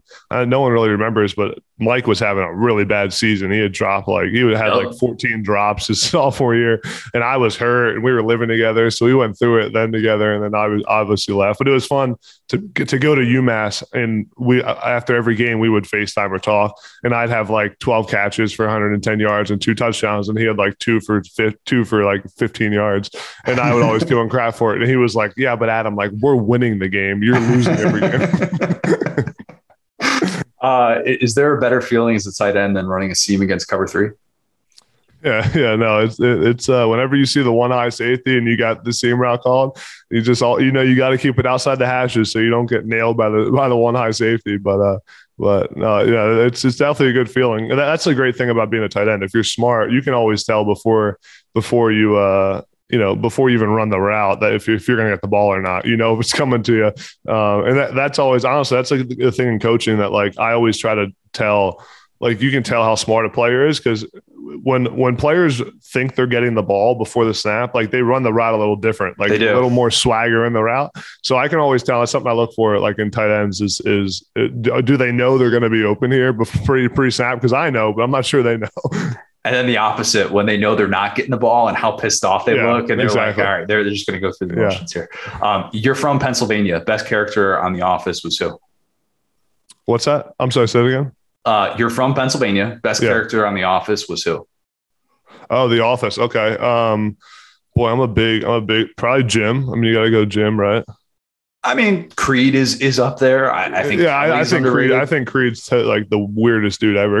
Kelly's good. Yeah, I'm trying to. I, it's been a while since I watched all of this, but in college I watched like every episode like 40 times. So, um, you got to give me some more. So give me some more of the characters. Give, give me uh, a couple. Yeah. I mean, Dwight, Michael, definitely not Andy. D- Dwight just annoys me. Like I actually get frustrated with Dwight when I watch it. Um, yeah, Andy's great. yeah, I mean, I think a good question would be like, "What's the best episode?" And I think that the dinner office party, or the uh, dinner party, has got to be the best one, right? Yeah, we we, did, we actually did a bracket on the podcast a few years ago, and dinner party won. Oh, really? I mean, we had, oh, I think we had okay. episodes. So yeah, it's it's dinner party, it's stress relief, and stress relief. I've always said just has a bad name. If it had a better name, because that was the episode that yeah. aired with the roast that aired after the Super Bowl. Okay, and if it wasn't stress relief, it, and if it was just the roast, it some people might consider the best episode of all time, but dinner parties. Yeah, and, and, and, and another good one is uh, the fire drill one. Yes. yeah. Yeah, that's that's I, that's what I'm talking. That's stress relief right there. Oh, is that stress relief? That's, okay, yes. Gotcha. So okay. that was the intro after the Super Bowl. Um, that would have been in 2009. I remember that was the first episode okay. I ever watched live, and that episode was like a two-parter, and they had that as the intro, and then the roast was in the second half of that episode. Okay. But it's unbelievable, second to none. Makes sense. um, last one for you: best atmosphere in college football, Happy Valley or the field? I mean, you got to go. I think you got to go Happy Valley, right? I probably. I mean, I, I, have not. I have not personally experienced it. I need to experience a whiteout. That's top of the college football bucket list. But I was curious if there was if there was one that kind of came to mind besides that for you that you're just like, oh yeah, because I I think the horseshoe's kind of overrated. Yeah. I know that there are some other places that they they can sell that they have hundred thousand fans, but it doesn't quite feel like it when you're actually in them. Yeah, I think um, you know, the places I played, I, I, being at Florida and the swamp was a was a good one. We played there when I was at UMass.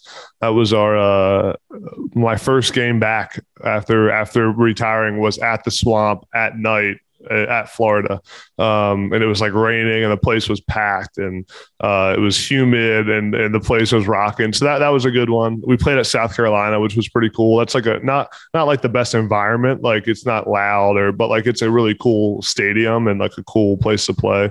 Um, Tennessee was a cool one we played at, but again, like that was there. That was when Tennessee like wasn't very good. We played there when I was at UMass, so not a great place. But I, I will say that like the like Ohio State is definitely a, a, a tough place to play, and the fans there are brutal. Like I remember standing on the sideline, and they it was when I was hurt, so I was like dressing for the game, but um, wasn't playing. So like that was a big thing at, back then. Franklin and and Penn State staff would have a lot of the injured guys that like weren't like weren't like not able to run, but like weren't able to play, like still go through warm ups just to like keep our like our mindset like in the game, but we just wouldn't play. So I was dressed on the sideline the whole game, you know, like wearing a hat, and the fans were just like ripping me the whole time. Like, yeah, they were like, Breneman, of course you can't play. Gesicki beat you out, like all this different stuff. They're just like ripping me the whole time. Yeah, they're just yelling at me. It was, yeah, I, the fans there were definitely brutal at Ohio State. But I mean, I, will always take Happy Valley over over anything else. But there are a lot of a lot of good atmospheres that we got to play in. And one of the cool things about being at UMass was, you know, we were independent. It's, UMass still is, but at the time we were just traveling around playing these massive. We were playing you know, in my two years at UMass, we played Tennessee, Florida, South Carolina, BYU, um, you know, all the Boston College, all these big Power Five schools. We were just traveling around and got get, just getting our butts kicked by all these Mississippi State, uh, by all these big time SEC schools. but you got a million catches, and that's all that matters. We did for sure, for sure. Adam, this has been great, man. Really appreciate the time. Best of luck with everything. I appreciate it. Thanks, Connor. What's my destiny, Mom? You're going to have to figure that out for yourself. Life is a box of chocolates, Forrest. You never know what you're going to get. Figuring out, we're talking about steak. Who doesn't like talking about steak? Vegetarians, vegans, probably. I like talking about steak. So mm-hmm.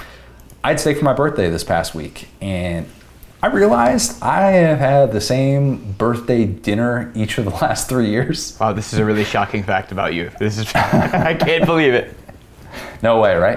Uh, my three birthdays in my 30s, which I just threw up a little bit in my mouth saying that, they've all been the same exact thing, and that's the sign that I'm getting old, in my opinion. I had I had a sirloin with risotto from local place here in Orlando, Cafe Murano, for those in in the the northern Orlando area. Um, basically, looks out on a Crane's Roost.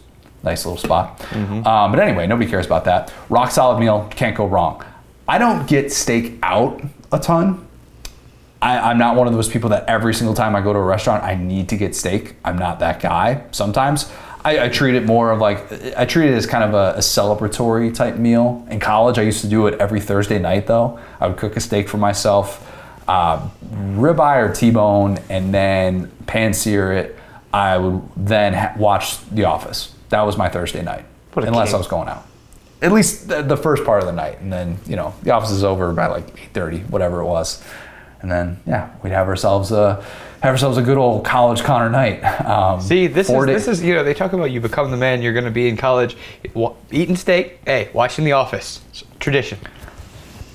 those are probably about the only two things in my life that have stayed the same since college i'll be honest with you. I guess my degree journalism uh, that, that stayed the same but other than that yeah, yeah. I don't know why i had to reward myself for a four day school week but I, I didn't have class i didn't do classes on friday after freshman year. No no no. That was that was not in the cards. It was never in the cards. So mm-hmm. yeah that was the start of my weekend was a nice t-bone from from the local kroger and episode of The Office, and we're we're, we're good to go. I used to be a, a pan sear steak guy exclusively.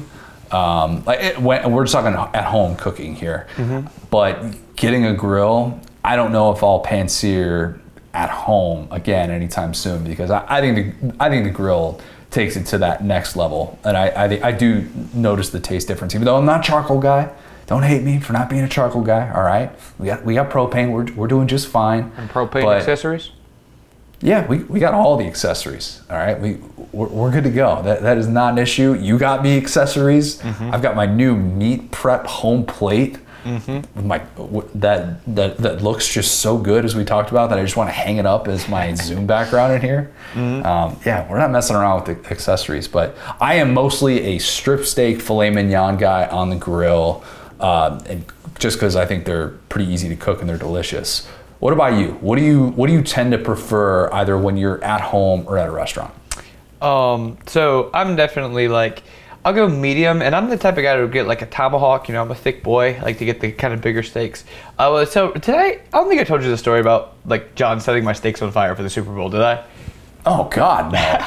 So one of my best with that. one of my best friends uh, is a chef, right? I'm actually going to his house later. His, his wife is graduating. Very happy for her. But uh, he's the best cook I've ever been around. And everybody's coming over for the Super Bowl. You know, we were doing whatever. And uh, I set a bunch of meats out. And I was like, okay, cool. I'm going to like start this grill, get it kind of like preheating or whatever. I was like, I'm going to go inside, grab my sausage, grab my other stuff. And of course, when I went inside, Brittany was like, hey, you know, just grab this, grab that. Can you make me a drink? Da, da, da. And I left John outside. You know John, he's a very singularly focused lad. So I was like, all right, John, like watch this grill, man. And he's like, okay, cool. Walked outside to a raging fire, and John just sitting exactly where I left.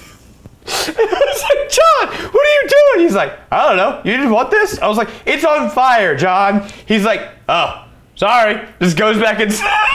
Okay, so in what world then do you have to tell tell, tell you in this case something has gone horribly wrong?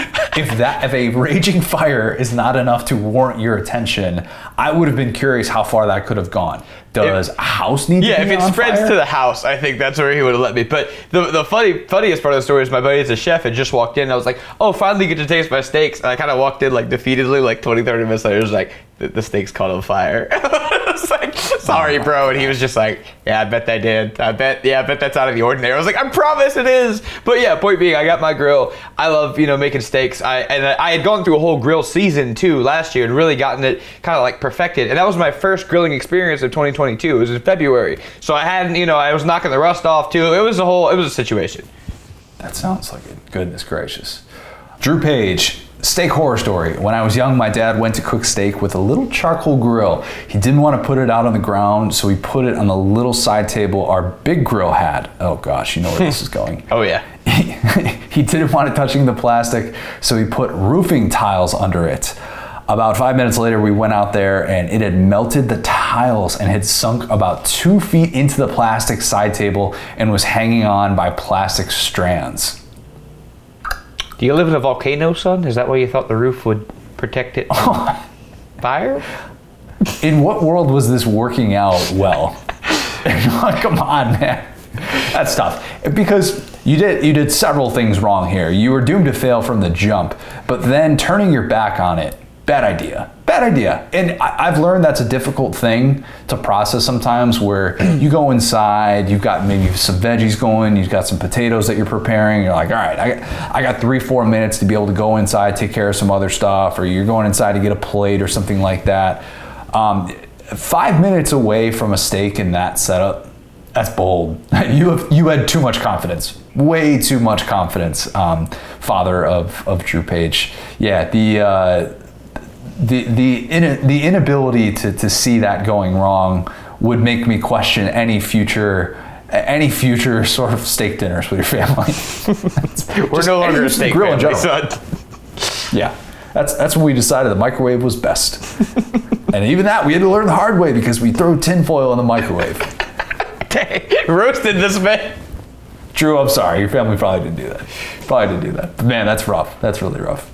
Uh, Nick Ruark says he likes a ribeye, he likes it medium, and then cooked and seasoned right requires no sauce, mashed potatoes, and grilled asparagus. Yep. That right there, no problem with whatsoever. I say this all the time. Great meat should not require sauce. It just shouldn't. I apply that to steak, I apply that to ribs. Eh, burger's a little bit different. Burger, I wouldn't consider ground beef to be like great meat. You know, you know what I mean. But even like sometimes you can get a, a really good piece of chicken that, in my opinion, doesn't even need sauce because if it's well sauced beforehand, then you're perfectly fine. The ideal side, mashed potatoes and asparagus, is money in the bank. Cannot go wrong with that. Mm-hmm. Grilled asparagus, I've struggled with a little bit just because I always end up getting at least one turn the wrong way or something like that, and then it falls through the slots of the grill. I have the thing that you can also put on top of the grill as well to make sure that you're, you're you know, if you have like veggies or something that you're doing, that they've got a little, they're, they're not just going straight through, you know, um, your grill plates and whatnot. But grilled asparagus is delicious. Mashed potatoes, I have no problem doing the Bob Evans thing from the grocery store and just heating that up. You talk. There are so many foods that are way better homemade. All right. I don't think mashed potatoes are good that good homemade. I really don't. And it takes so much time and energy. Like, why do people ever do this homemade when every single time I could just go get the prepackaged ones and it's perfectly delicious? And somebody's gonna tell me, oh, you just haven't had the right homemade mashed potatoes. I'd like to ask the person that made those mashed potatoes how fun that was and if the reward was really worth it because it takes, uh, you're, you're talking to an Irishman here, all right? I know my way Potato around a potato. I know my way around a potato, all right? Like we're we- we've experienced all shapes and sizes here. I, I'm just more of a believer. Get the prepackaged mashed potatoes. Spend your time on making sure those veggies are cooked right, make, making sure your steak is cooked right. Let let the the mashed potatoes kind of be the easy, controlled variable of your dinner experiment. You know, I started to say, oh, you know, you've you've changed so many of your food takes as you moved to the South. We'll spend some time on this. And I realized almost exactly as you said, ah, he's Irish. He might actually have the trump card with potatoes. So you know what? Fine. Have wrong opinions. You're more qualified than me. All right. tell me, tell me a time. Because here's the other thing I, I, I don't like. We're getting on a rant about homemade mashed potatoes. Homemade mashed potatoes always need so much gravy. When have you ever had homemade mashed potatoes that don't need a ton of gravy? Gravy's awesome. This is a problem to you? I don't want to have to make gravy too. That's fair. Yeah. That's that's another thing that I've got to be that I've got to be able to make and be responsible for, and the process that goes into it. I'm just like, oh my gosh, it's just not worth it. Mm-hmm. I'd rather have oven roasted potatoes. I'd rather have a baked potato. I love baked potatoes. Give me a baked potato over homemade mashed potatoes all day. To me, that's just got so much more flavor. It's easier. I don't have to like, you know, do the entire process homemade mashed potatoes miss me with that. All right, Tanner Starr says best way to order steak is by getting a table steak. I got the idea from Herbstreit, which may have been from an SDS interview a while back. I don't know about that. Maybe it was, maybe it wasn't. Um, it pretty much just black out during the Herbstreit interviews. No, I'm kidding. Tanner says you order one big steak, medium rare, of course, for the table like an appetizer because everyone loves a few bites of steak. I'm never going back. That's legendary. I've never done this. Now I feel the urge to try it. Steak as an appetizer is such a baller move. I couldn't imagine going to a business meeting and then being like, just get steak, just porterhouse, cut it up. Yeah. And then the, the waiter asks several times, "You want that before the meal? You, Oh, you yeah. sure? Yes, it, it's the appetizer. It's I don't really know if you can. I don't know if you can really. Uh, it depends on how many people you have. if, if you're getting a steak for like 12 different people, I guess you're just having steak as your amuse bouche. All right, like to me, I've never thought to do that, but you can have steak on appetizers as well. You know what I mean? Mm-hmm. Actually, now that I say that, I don't really have one that comes to mind. You're not getting like steak nachos as an appetizer, are you? No, I mean, but there's like that version of steak that is like a, not like wagyu, but it's like thin sliced. I'm trying to think of the name of it, but it, they have that as appetizers, just not a full Like steak. a flank steak? No, there's like a there's a word for it. I'm blanking on it, but the outside's seared, the inside's pretty much raw, and it's like a smaller piece. That's why I want to say wagyu, but there's a version of steak that's more or less Steak tartare? That's another. Yeah, there's. I'll, I'll think of it, but yeah. Okay. All right. I stand corrected. That sounds like an incredible idea, and I would love to be able to try that. I don't know if my tax bracket is quite suited for that, uh, but Herbstreit's definitely. And I now just want to go to a function in which somebody is able to pull out the yes, I'll have a st- I'll, I'll have a, a table steak uh, for the appetizer. I want to be. I want those are the, the types of functions I want to be a part of. Chris Milan says, uh, I go medium, medium rare. Oh, medium rare is what he has uh, when he's cooking his steak at home. Medium is what he gets out. Um, mashed potatoes are the go-to side. No on uh, on sauce on steak unless it's meant to go with the meal. Horror is every time my wife has ordered a fillet extra well done, which is more than once. Oof. Chris, come on, man. At, at what point do you have to have that conversation with your wife of just being like, look, I don't want to say I can't be seen with you when you order that because that's too harsh. But why? I, I would want to know the why. There's, there's, if you're doing that, there's a childhood experience that's connected with that. You don't just pick that up one day as like a 28 year old and decide, you know what, mm-hmm. meat well done and completely overcooked. That's the way to do it because you. That's the beauty of steak and why people love it so much is you can still get that sear, you can still get that flavor on the outside of the steak and still be able to cut into it and not feel like it's cooked crap. I cooked a bone-in pork chop over the weekend for when my father-in-law was in town, and I knew the second I took it off the grill, yeah, I got those great grill marks. I also overcooked the crap out of it, and that's a terrible feeling when you know before you take a bite that you overcook something. With steak, you shouldn't have to worry about that. That's it's versatile like that. So I don't know, but that sounds like it's some sort of childhood situation that uh, Chris Milan's wife is working through. That seems like economically it just doesn't make a ton of sense. Because if you're gonna order a well extra well done fillet, just get the cheapest steak on the menu. Like there's literally Yeah. no difference between yeah, an extra well done fillet and an extra well done flank steak. Don't I mean you know what I'm saying? I'm not an extra well done connoisseur, but seems to be the same charred piece of meat at that point. So uh, we we watch a lot of Top Chef in this house. Okay. Top Chef is a great show, by the way. Um, no spoiler alerts. No, actually, you know what? Spoil it. We don't have anything to spoil. We're caught up. But I would love to talk to a chef who is told ahead of time, you must cook this fillet extra well done, and what that's like. and watching them just cry and turn away as they like give a blind eye to, to send it out to service and what that that emotional experience is like for them. Uh, that would not be fun but hey teach their own i guess. Andy goins says um, Kamado Joe uh, smoke a dry aged tomahawk for one and a half hours at 225 then crank that bad boy up to 700 and sear the outside garlic butter on top let it rest for 20 minutes travel to meat heaven. Man. I've never done the dry aged tomahawk. I need to, because that sounds delicious. I don't know. I, I'd be I'd be so afraid to cook that at this level of my steak cooking abilities, but I want to I want to get to that level where I feel comfortable doing that because I would be worried about with a tomahawk. You have to still cut into it. A meat thermometer can only get you so far. You Yeah. still need to see how rare that sucker is because you might feel pretty good about it coming out of the oven 225 for an hour and a half, but I would still be a little bit leery of that, knowing that it probably still has more work to do. But man, if you perfect that,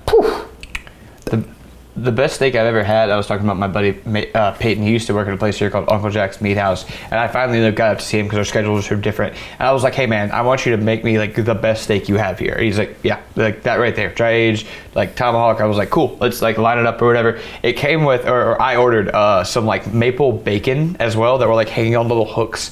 It was like a top five meal of my life. It was insane. I remember cutting into it and thinking like, whatever the like financial investment of this is, is so worth it because it was like just head and shoulders. Yeah, that's the way to go. If you get someone who knows what they're doing and Yes. like can make that type of steak and like you, like I said, it's one of those things where you're like, do I indulge in this? Yes. If you're at a place that's known for great steaks and you can have the best you've ever had, that's the way to go.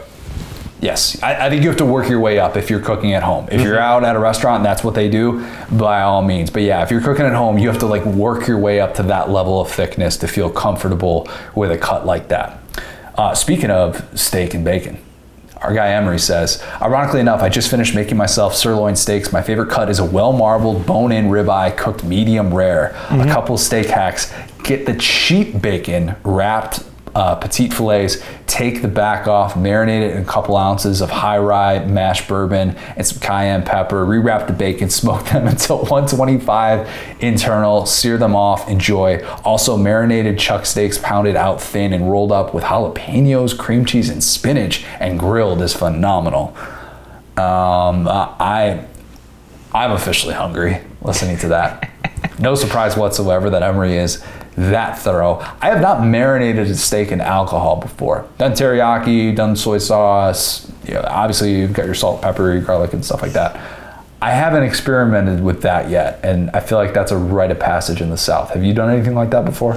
No, no. I I just want to say, I always assumed Emery was like real Ron Swanson, and the more I learn about him, the more accurate that is. That's spot on. I laughed at that answer the first time that I read it. I was like, Lauren kind of looked at me as I was reading it. She's like, why, why are you laughing at that? I'm like, because if there was ever an answer that Emery was going to come out with for, for steak, that was it right there. This That is was- his moment. He's clearing good. out, calling off the pick, and just operating in this question. We're, we're going ISO. We Yep. know what we're doing here. We got a plan. Uh, let's get to a few more of these. Got a lot of good ones. Thank you for all these good responses here. Uh, let's go to this one from Justin Lindsay. Justin says, medium rare. If you need sauce, it isn't a good steak. Only side dish you need is another steak. Speaking of Ron Swanson, uh, I went carnivore for about three weeks and was loving it, basically eating a ribeye every evening for supper. That's not sustainable. and then I got COVID and lost my, my taste for about a week in January. For almost a month, the thought of any beef made me want to puke, and now I can only eat half a steak before I feel nauseous. It's getting better little by little. oh no. Oh, you have to like rebuild your meat tolerance? I've never heard of that. Is Will you had COVID for a good amount of time here? Is is that that that's a, that's a real thing? Have you experienced anything like that? Uh, nope, still fat. I, I never lost my taste. Like my immune system just picked it up and got it out before I got to that point. So, dude, I'd be, I'd be, uh, that would be tragic. I'm sorry you got to go through that. That would be the toughest thing to give up if you went if you went vegetarian or vegan. Mm-hmm. I, I think. I, I I find myself craving a steak if I haven't had one in, you know, maybe like not not every month, but maybe like every other month. I find myself just thinking, you know what sounds really good? Just I want a steak on the grill. When I walk in the grocery store and I'm like, oh, two ribeyes for, or, or two strip steaks for 12 bucks? Sign me up for some of that. Let's go. I'm not eating both of them. All right. I'm not. Probably not? not. Yeah. I'd, I'd get some looks from Lauren if I did that. But Fair. Yeah, that'd be a, that'd be a tough craving to have to kick, and then that'd be an especially difficult thing to have to work yourself back into enjoying again after experiencing something like that. It's always really difficult to start eating a food that has ever made you nauseous or uneasy. that was shrimp for me. My food poisoning story that, mm-hmm. that I told on this pod about a month ago. really hard to get back on the shrimp on the, the shrimp train. It's very difficult. But Uh, Jonathan Mason says, depends on the cut, but searing in a hot cast iron skillet and then finishing to medium rare in the oven or on the grill is the way to go. Lots of butter. Steak sauce is only for sirloin and below. If you put Heinz 57 on a ribeye, I will fight you. Anything with potatoes is a great side dish for steak, and the potatoes have uh, cheese in them. And if the potatoes have cheese in them, it's a bonus. Let's have the ketchup conversation. Do we have to? Okay. I am sure a lot of people listening to this have parents who put ketchup on steak. And that's what they grew up with. My mom, Lawry's, drenched the entire thing in Lawry's, and then she had her ketchup. Always. Constantly. And I would always think to myself, huh, so it really doesn't matter what's what the marinade is for this steak. Doesn't matter whatsoever, because you're just gonna taste ketchup and Lawry's. And What is Look. Lawry's now? seasoning. Okay, got you. Yeah. Seasoning. It's it's a seasoning blend. Um, Kanye references it once. Yeah. And what song is that? I can't remember. Kanye references it though. And uh, I think that if you grow up that way, it's probably a really tough thing to kick because there are so many things that just taste like ketchup that you're just so accustomed to putting ketchup on almost any form of meat. Mm-hmm. I hit a certain age, I don't know when it was. Maybe it was like high school, like early high school, where I had a realization of th- there are better sauces available than ketchup. Mm-hmm. And I don't need to have my entire meal taste the same. I pretty much only have ketchup on french fries now. And even that is like if there's nothing available type situation Right. ketchup on steak for me i can't imagine any any situation in which i, I would actively seek that out No, I mean, I- I okay, extra well done steak. You got to eat it. Ketchup. so it, it would be a situation let's let's paint the scenario here you're at a friend's house maybe you're at your in-laws house or something like that mm-hmm. and they overcook the crap out of your steak There you go. Ah, i don't know i still might go no sauce on that Oh, I'm dousing that bad boy. If it's overcooked, I'm dousing that bad boy. Whatever's available. If that's only ketchup, fine. Like, but he makes a good point. It's like what is it, sirloin and below? There is a level where like steak sauce does enhance the flavor, but but above that level, sacrilege. Yeah, that's true. That's true. Lauren has to have sauce on, on steak every single time, but she's she's A1 through and through. Or A1 or barbecue sauce. I used to do barbecue sauce back in the day a lot. Like that was that was a go-to in college. And then one time I was like, I wonder what this tastes like without barbecue sauce. And if I just rely on my marinade, my seasoning skills, mm-hmm. it's like this is pretty darn good. And I never looked back. Took off the training wheels. Took off the training wheels, and now I feel like I am better for it. If you like sauce in your steak, by all means, but you're getting you're getting weird looks if, if you if you do ketchup, especially at a restaurant. If you if you're you're actively like, hey waiter, I need this ketchup at, at a steakhouse or something like that. I don't know, man. I don't know. All kinds of kinds, I guess, but that kind isn't me. Definitely not. Uh, let's go to. We've got so many of these. So, so many. We'll get to a couple more here. Um, let's go. Michael Dark, I'm ignoring your nothing goes better with uh, steak than ketchup. Um, Officer, get him out of here. yeah, um, arrest this man. Tristan Page says medium or medium rare for sure. Steak horror story. Uh, cooked steak for dinner for Drew Page and I, and our cat Pippin. I'm just going to assume that's named after Scotty and not the musical.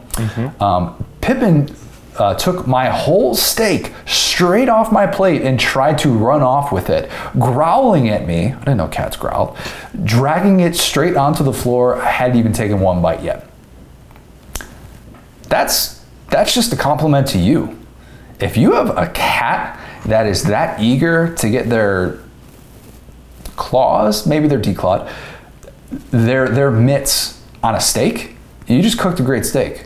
So I wouldn't be that's not a horror story. That's a win. You made something that even an animal who doesn't typically eat steak wanted to consume. Your I cat has win. taste, sweetie. That means you've raised Yeah. a great cat. That's that's a moment of pride. Right. All right. Nothing, nothing more than that. If if you're looking across the table and you know maybe your significant other doesn't want to touch your steak or you realize that they're struggling, that's a horror story. All right? Mm-hmm. Your cat taking that off the plate, no. That's just a sign that you did your job exactly the way that you should have cooking that steak. Okay. My mom's got one. Let's go. uh, in honor of Mother's Day. Yeah, let's let's end with this one.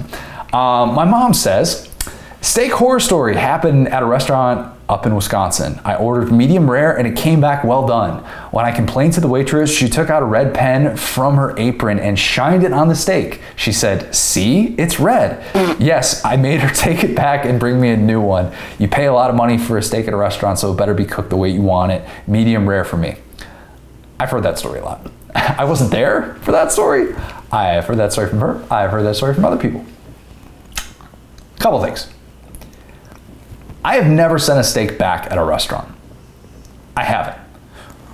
I don't necessarily think it's a bad thing overall because, like my mom said, if you're paying a lot of money for, for a steak at a restaurant, you should you should be able to get what you want. Okay. I heard uh, Tom Colicchio talked about this on Pardon My Take, actually, where he was at the, the Aspen Food and Wine Festival and they didn't cook a steak to his liking. And he knew it. And then a waiter who knew what he had ordered came by and said, Hey, didn't you ask for this medium rare? And he's like, Yeah, but you know, I'm not gonna send it back. I'm not gonna be a jerk. And then the other waiter actually took the steak and was like, No, no, no, no, no. We're gonna make sure that we get you exactly what you need to me, that would be a reflection of a place that, that truly understands it. Mm-hmm. If you're at a place like that where they give you that kind of treatment with the red light, which Yeah. I would have loved to have been a fly on the wall there, Yeah. uh, or just in that scenario because it's my family and I could have been.